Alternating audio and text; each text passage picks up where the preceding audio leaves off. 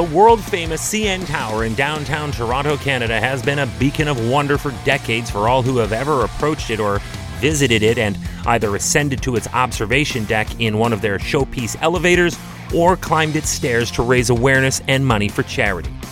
It held the record for being the world's tallest freestanding structure for 32 years. Hi, I'm Chris May, writer, producer, and host of This Day in Weather History from the Weather Network in Canada.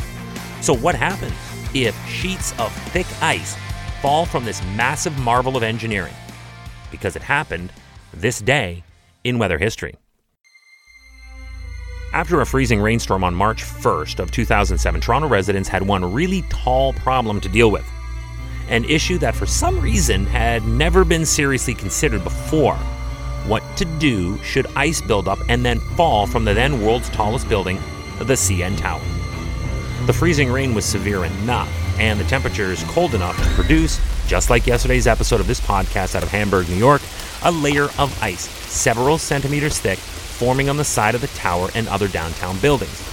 But, unlike the story yesterday, on this occasion, the sun came out and beamed hard on this very exposed structure and began to immediately thaw the thick ice. Like yesterday, there was the combination of rain, plus cold air at the surface, plus winds of up to 90 kilometers per hour, that's just over 55 miles per hour, that created the perfect combination for this surface freezing to occur. Remember, yesterday I said like a giant paint gun. But now it's sunny, and that radiative heat against this solid concrete tower wall is making for some separation as the ice melts from the surface. And the wind is still in play, and it began to blow some of the thick ice away from the structure. But this ice isn't falling from the wall of a home on Hoover Beach in Hamburg, New York. This is falling hundreds of feet from the CN Tower. The immediate panic was for the hundreds of cars and thousands of exposed windows of nearby buildings that could be smashed by large chunks of ice falling or being blown into them. Whoa, this is just getting started.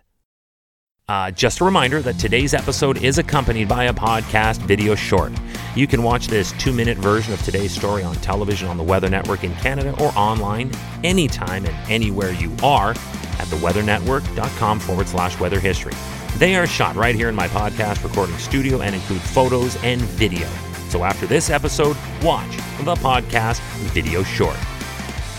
All right, now, surrounding streets were closed, including the Gardiner Expressway, when for the first time in its history, the worst fears had come true.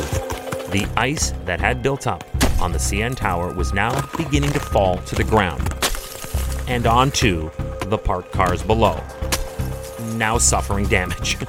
Thankfully, no one was injured, especially when you consider if these thick slabs of solid ice were falling from almost three quarters up the tower, that's 415 meters or 1,360 feet it could have been striking anything on the ground at a velocity of over 350 kilometers per hour.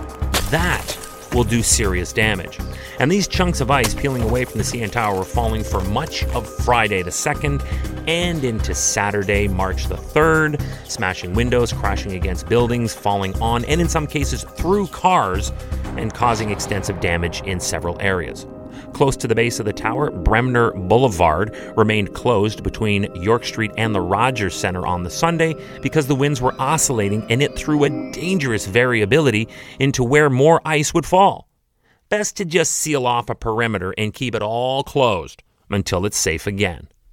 Then, during the morning crush hour on Monday, March 5th, the fear was heightened as the Gardiner Expressway normally would take tens of thousands of cars and then quite literally park them for most of the morning within earshot of the CN Tower.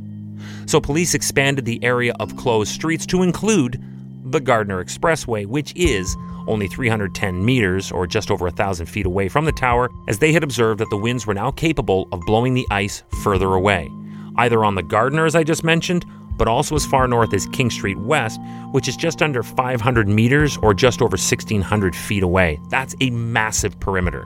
This was calculated when they witnessed a taxicab window shattered in that vicinity. It was finally over on Tuesday, March 6th, and the ridiculously congested Gardiner Expressway reopened after winds abated so drivers could safely return to going nowhere for hours every morning.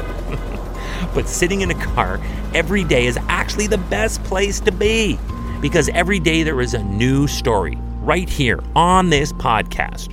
This day in weather history. Tomorrow is March 2nd, and for this, we hit up a most intriguing snow story for an area that will see seasonal snow, but not Canadian amounts. Storm Emma ran into anticyclone Hartmut, and it was dubbed the Beast from the East. Yes, that very same beast that I was referring to back in the February 26th episode, where it snowed big time in Rome. Yeah, the same storm.